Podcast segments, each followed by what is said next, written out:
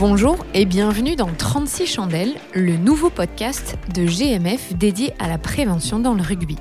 Je suis Clémentine Sarlat et je suis allée à la rencontre de toutes celles et ceux qui agissent pour un rugby meilleur. Ils nous donneront leurs conseils pour continuer de pratiquer le rugby que l'on aime sans se faire mal. Pour cet épisode, je reçois Didier Retière, le directeur technique national du rugby français. Ancien joueur de haut niveau, mais également ancien entraîneur, notamment des moins de 20, Didier supervise toutes les équipes de France, mais aussi le niveau amateur avec, en ligne de mire, l'envie de faire des passerelles entre tous ces mondes.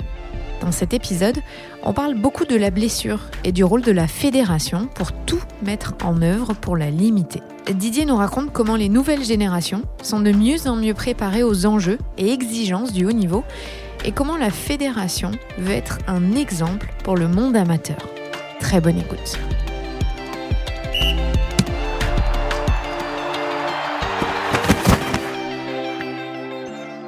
Salut Didier. Bonjour. Ça va? Très bien. Alors toi, tu n'es pas en, tenue de sport comme la plupart des gens que j'interviewe à Marcoussis, mais bien en costume. Ouais, là je me force un peu parce que j'aimerais bien être en tenue de sport. je le suis de temps en temps, mais, mais voilà, je suis obligé euh, en même temps de, de, mettre euh, de temps en temps le costume. Alors tu es directeur technique national. Concrètement, est-ce que tu peux nous expliquer ce que c'est ton travail? Ma mission, elle, est de travailler avec la fédération euh, pour mettre en place le projet sportif. Ça va du développement des enfants à l'école de rugby de la formation des éducateurs, des entraîneurs, jusqu'aux équipes nationales. Et donc, euh, voilà, c'est la mise en place des projets, c'est de travailler sur une vision, une cohérence de l'ensemble des actions qu'on a entre le rugby masculin, féminin, le rugby à 7, le rugby à 15. On a, on a plein de projets différents. Et ma mission, c'est d'animer, de faire fonctionner tout ça et de faire que ce soit le plus cohérent possible en fait, au sein de la fédération, c'est toi qui as la meilleure vision d'ensemble sur l'état du rugby français, finalement. La, meilleure, je sais pas. Euh, on a, des élus dont c'est la mission et, la vocation. Donc, euh, oui, je suis un de ceux euh, qui a cette vision-là et dont c'est aussi la responsabilité. Alors les jeunes, on le sait, c'est la pierre angulaire d'une fédération. Comment est-ce qu'on construit au sein d'une fédération pour les aider au mieux? Alors ça c'est un vrai sujet qui est difficile parce que euh, souvent euh, les gens naturellement euh, quand ils travaillent avec des jeunes, le premier objectif et l'objectif naturel qu'ils vont avoir c'est les résultats des compétitions, essayer de gagner. Et donc quand on travaille sur un projet jeune, il faut essayer de partager une vision. Euh, c'est-à-dire voilà où on veut aller, voilà ce qu'on veut faire, voilà le jeu qu'on voudrait mettre en place, qui est en lien avec la culture. Tout le monde a un peu sa vision un peu personnelle. C'est comment on arrive justement à faire qu'on ait une vision commune, partagée, qui ait du sens pour tout le monde. Et ça, c'est long, c'est un gros travail. Ensuite, c'est de petit à petit faire comprendre aux gens que le résultat à court terme, n'a d'intérêt que si on a respecté en fait les objectifs à long terme. C'est-à-dire euh, simplement si on gagne un match en faisant euh, deux mauls, euh, en jouant tout au pied, etc. Est-ce que c'est réellement positif dans le cadre du projet à long terme? Donc c'est ça, on est sans arrêt en train de remettre en perspective le projet qu'on a ensemble. Et donc voilà, c'est un travail au long cours d'accompagnement en fait de chaque entraîneur, de chaque staff, et puis des joueurs hein, pour leur donner à eux aussi une vision sur le long terme et de savoir ce qu'ils construisent pour pouvoir un être les meilleurs joueurs du monde ou meilleures joueuses du monde. Non, ça c'est chez les plus jeunes. Euh, chacune de nos écoles de rugby potentiellement a un futur joueur ou joueuse d'équipe de France. Donc il faut qu'on ait un petit peu ça derrière la tête, sans oublier non plus que les 99 autres pourcents de joueurs et de joueuses sont là pour prendre plaisir, pour s'amuser, pour rester des pratiquants euh, euh, le plus longtemps possible dans le rugby. Donc voilà, ça commence dès l'école de rugby. Puis après, évidemment, quand on rentre dans le, la filière d'excellence, eh bien petit à petit, ça, ça, se précise et puis on travaille petit à petit avec ses joueurs et ses joueuses. J'ai une question qui vient mais le ou la plus vieille ou vieux licencié de la Fédé, tu sais quel âge il ou elle a? Aucune idée, non. Parce que tu dis jouer le plus longtemps possible. Je veux dire, alors hein. ça c'est un truc euh, parce qu'aujourd'hui, statistiquement, euh, même si on a progressé de manière énorme sur la pratique féminine, mais le profil de nos joueurs, c'est des garçons de, de 6 à 35 ans. Et donc on se dit mais, mais comment on peut faire que le rugby en fait s'intéresse à l'ensemble de la population? Évidemment aux femmes, on y est en train et je trouve qu'elles elles, apportent un, souffle hyper intéressant à, notre activité.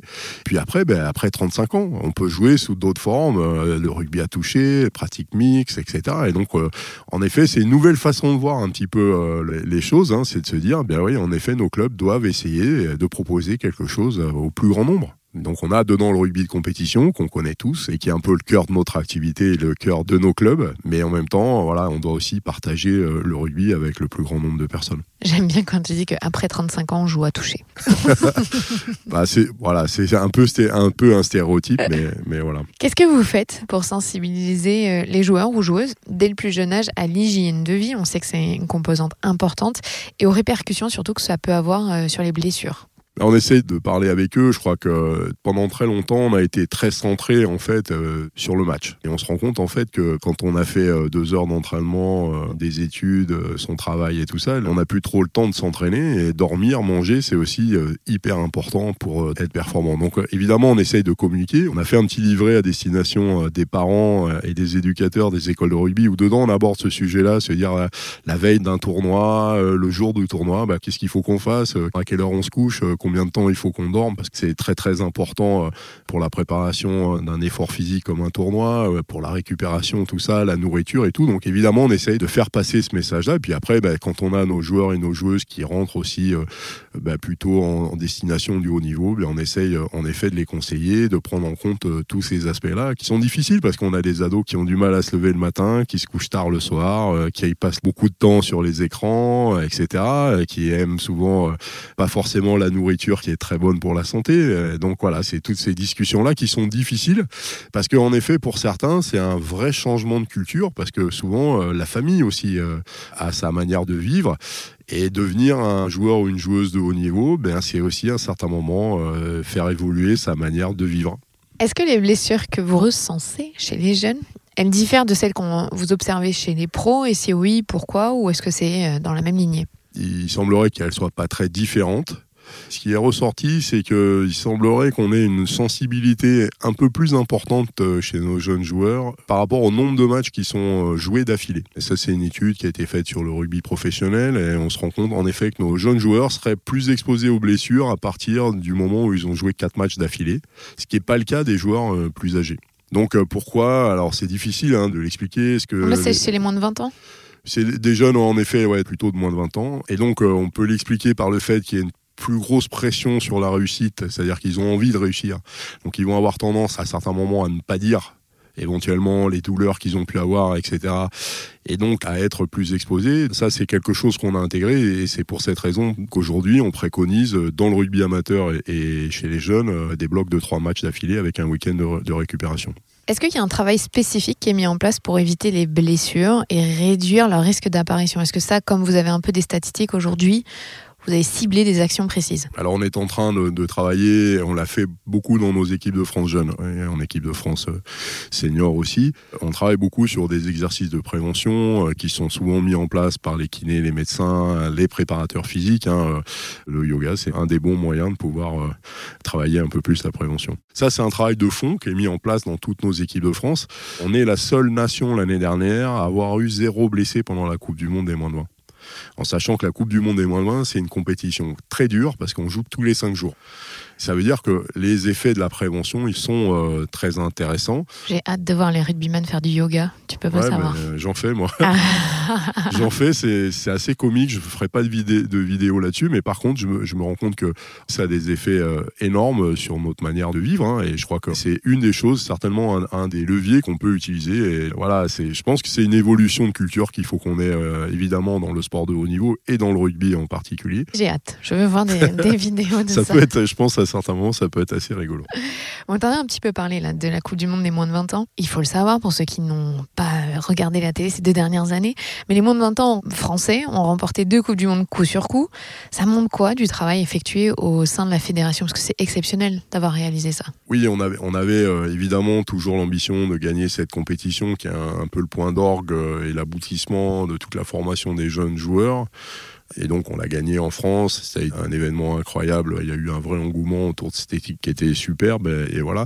Et moi ce qui m'a vraiment euh, intéressé, c'est le deuxième titre, ce qui n'est pas du tout français, on l'avait déjà fait en 2006, on avait été champion du monde des moins de 21, puis derrière il n'y avait pas eu grand-chose. Et là, on a enchaîné euh, deux titres d'affilée, dont un en Argentine, dans des circonstances un peu plus difficiles. Et je trouve que justement, ce qui a été génial, c'est que il y a eu du jeu produit très proche de ce qu'on pense être la culture du jeu français, qui est un jeu d'inspiration, de créativité, euh, de prise de risque entre guillemets, mais de prise d'initiative. Puis derrière, euh, ben, c'est cette capacité collective à pouvoir relever les défis, à pouvoir travailler en, en équipe, à avoir de l'ambition, parce que je crois que c'est ça aussi qui est important, c'est qu'on a des jeunes, et on le voit là, ceux qui arrivent en équipe de France, il y a une vraie ambition saine, c'est-à-dire que oui, ils ont l'ambition d'être les meilleurs du monde, de pouvoir gagner les plus grandes compétitions du monde, mais ils savent derrière qu'en effet, il faut travailler dur, et je crois que ça, ils le font. Maintenant, le plus gros challenge pour nous, ça va être de dire il faut continuer à travailler, continuer à rester performant. C'est notre pression, mine de rien maintenant. Bien sûr, bien sûr. Vous êtes les champions du monde en titre, il faut euh, arriver à maintenir ce que font très bien les All Blacks, oui, oui, ce qu'ils ont, ce qu'ils ont fait pendant de nombreuses années avec les jeunes, ce que les Anglais ont fait aussi. Bon, ben voilà, nous on a ce challenge-là. En tout cas, c'est de rester dans cette dynamique forte euh, d'exigence, de travail euh, et de remise en cause. Est-ce que tu penses, on dit souvent que c'est l'équipe de France A, la grande équipe de France qui va dire transpire surtout le rugby français. Est-ce que là, les succès de l'équipe des moins de 20 peut avoir aussi eu un effet positif sur l'équipe de France A? Alors, je pense en fait c'est un cycle qui doit être mis en place. C'est-à-dire que, évidemment, euh, les équipes de France, mais le 15 de France en particulier, euh, par sa notoriété et toute son image, son dynamisme, euh, ruisselle sur l'ensemble de la population française et entre autres sur notre population rugby. C'est ce qui donne envie aux enfants de jouer au rugby. je crois qu'on a besoin d'avoir une équipe forte, mais pas simplement une équipe qui gagne, une équipe qui a une personnalité, une équipe qui inspire les gens, qui fait rêver les gamins. Je crois qu'il y a ce côté, voilà, quand on voit nos jeunes joueurs là avec toute leur, générosité, etc., ça inspire les gens. Et c'est ça qui est important. Donc ça, c'est la base. Notre job, après, c'est d'alimenter cette équipe de France et de faire que les gens qui vont arriver pour jouer dans cette équipe de France, ils soient à l'image de ce qu'on attend d'eux. La mission aussi de la Fédération française de rugby, c'est d'arriver à faire des passerelles entre chaque niveau. Pourquoi est-ce que c'est important que les joueurs des moins de 20 côtoient la grande équipe de France et aient accès à l'exigence et à ce que ça représente? Ce qu'on disait précédemment, ça participe euh, à la construction de leur vision. C'est-à-dire qu'ils doivent se rendre compte du chemin qu'il leur reste à parcourir, de se rendre compte aussi que c'est pas inaccessible, mais qu'à un moment donné, ils ont du travail à faire. Et puis c'est aussi euh, le fait de dire ils doivent se reconnaître dans ceux qui sont devant eux. C'est-à-dire vraiment euh, leur volonté, c'est de se dire euh, voilà, ils nous représentent et nous on a envie à un moment donné d'aller vivre ça et, aussi à nouveau de porter le flambeau. Et je crois que c'est vraiment la culture en fait de notre sport et, et, même de notre pays qui est véhiculée entre eux et, je crois que ça c'est vraiment important. Mais encore une fois c'est pas que entre les jeunes et les vieux. Je crois que la relation entre les hommes et les femmes entre nos deux équipes de France elle est fondamentale. Est-ce que tu as la sensation que les générations qui arrivent ont un peu plus conscience de ce qu'ils peuvent mettre en place pour être au top physiquement? Est-ce qu'il y a une éducation autour de ça? Oui, alors je pense que même on a dépassé ça parce que je crois que les générations précédentes l'avaient aussi certainement. Je crois qu'aujourd'hui, ils ont une vision encore plus globale de ça. C'est-à-dire euh, qu'est-ce qu'il faut qu'il fasse en général pour être au top en tant que joueur sur le terrain, mais aussi hors du terrain. Et je crois que ça, c'est certainement le, la petite évolution qui est en train d'apparaître. Euh, je trouve qu'on a des joueurs euh, qui sont euh, plutôt autonomes, des joueurs qui ont une vision assez lucide de leur environnement, des challenges qu'ils vont avoir en termes de reconversion, etc. Ce sont des gens qui ont vraiment la tête bien sur les épaules et les pieds bien sur terre. Et c'est une vraie chance. Il faut qu'on arrive à pouvoir justement perpétuer tout ça. Et je sais que le staff du 15 de France a vraiment mis un accent très fort là-dessus et voilà, et on les soutient à 200% pour ça. Pour l'instant, ça marche plutôt bien. Est-ce que réduire le risque de blessure au sein d'une fédération c'est un vrai objectif. Évidemment, euh, je crois qu'on est responsable euh, de ce qu'on propose en termes de pratique. Et donc, euh, si on se replace par rapport à l'environnement du sport en France, on a la, délégation ministérielle, c'est-à-dire l'État nous donne la mission en fait de proposer l'activité rugby au, public, comme toute mission de service au public. On leur doit la santé et la sécurité. Et vous mettez quoi en place? Donc tu disais, il y a des statistiques qui vont arriver. Mais on travaille beaucoup sur tout un projet. la fédération depuis longtemps a été investie sur sur ça. Et c'est vrai que c'est quelque chose qui est beaucoup plus sensible aujourd'hui, qui demande de faire des efforts euh, très importants. Et donc, on a lancé euh, un programme où il y a un recueil euh, statistique. Puis ensuite, on travaille sur les règles du jeu, sur des volets de prévention. On a adapté toutes les règles des écoles de rugby. On a fait vraiment beaucoup évoluer le projet. On est en train de travailler sur les règles du rugby amateur avec des modifications de règles pour World Rugby, c'est-à-dire des choses qui vont être certainement ensuite étendues. Voilà, il y a toute une recherche qui vise justement à, pouvoir euh, faire évoluer euh, l'activité et les comportements parce que ce qui est compliqué c'est pas simplement la règle c'est aussi euh, comment on entraîne comment on se comporte sur le terrain pour qu'en en fait on ait quelque chose qui soit mieux en place. À quelle image la Fédération française de rugby auprès du grand public? Alors ça, je ne saurais pas répondre. Ce qui est assez étonnant, et c'est une étude qu'on nous a partagée il y a quelques jours, aujourd'hui, l'image du rugby en France est assez particulière parce qu'il semblerait qu'on soit le pays où euh, la perception euh, d'un sport euh, plutôt dangereux soit la plus forte par rapport à l'étranger. Et on est le seul pays qui est dans cette situation-là, alors qu'il n'y a pas de raison qui peut montrer ça. Tu veux dire qu'il y a une différence entre ce que les gens perçoivent et la réalité de ce qu'est le rugby. Donc ça, il y a du travail pour vous au sein de la Fédération. Bien sûr. Alors, on a vu est-ce que le travail qu'on avait mis en place a en quelque sorte payé? Parce qu'on voit qu'entre l'année dernière et cette année, euh, la perception a évolué euh, plutôt dans un sens euh, positif pour nous. voilà, c'est un travail de fond et je pense que la France a toujours été en quelque sorte un peu à la pointe de ce genre de combat-là. On a été les premiers à travailler sur la mêlée parce que voilà, il y a il y avait eu aussi euh, des choses euh, qui étaient importantes à prendre en main à, à ce moment-là. Et je crois que c'est un peu notre système de santé, notre manière de voir les choses qui est assez différente des anglo-saxons. Les anglo-saxons, euh, ils ont souvent un côté un peu fataliste et donc nous, euh, toujours un peu plus euh, avoir la volonté à un moment donné d'agir sur les choses.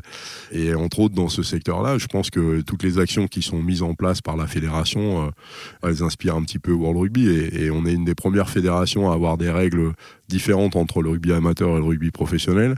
Et nous pensons que bientôt World Rugby acceptera ce fait-là euh, dans le monde entier. Pour terminer, si je te dis 36 chandelles, tu penses à quoi?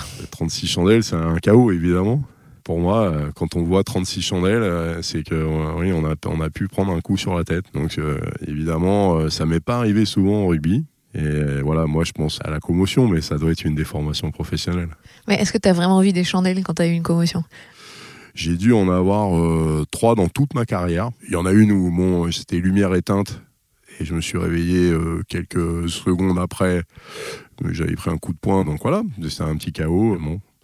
Puis après, j'ai eu euh, sur les deux autres, je me souviens une fois où j'avais euh, des troubles un peu de la vision, mais, mais pas, de, pas du tout de la conscience, etc. Donc j'avais un peu une, vision avec des formes un peu floues, etc. Mais bon, voilà, à l'époque, euh, on se vantait pas de ça et on montrait pas que, évidemment, on souffrait. Enfin, c'était une autre époque, il y a très longtemps. Puis derrière, il y avait rien de spécial. J'ai rejoué coup d'éponge miracle et voilà, comme comme souvent. Heureusement, les temps ont changé. Oui, tout à fait, c'est clair. Et je pense que toi qui es papa d'un joueur professionnel, tu te dis aussi heureusement. Mais non, et puis surtout, euh, j'en parle avec lui, avec mon, mon second fils qui est aussi dans la dynamique. Euh, oui, oui, il faut en parler avec eux. Il faut surtout qu'ils prennent en compte ça, parce que évidemment, les joueurs, ils ont toujours envie de jouer. Mais il faut vraiment leur faire prendre conscience qu'ils se mettent en danger, que le prochain match n'est pas toujours le plus important, qu'il faut savoir aussi à certains moments euh, dire non.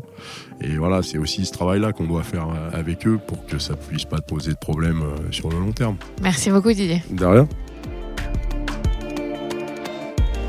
Vous venez d'écouter 36 chandelles, un podcast de GMF engagé pour le collectif. Si ça vous a plu, n'hésitez pas à en parler autour de vous et à nous laisser vos commentaires. À bientôt pour un nouvel épisode.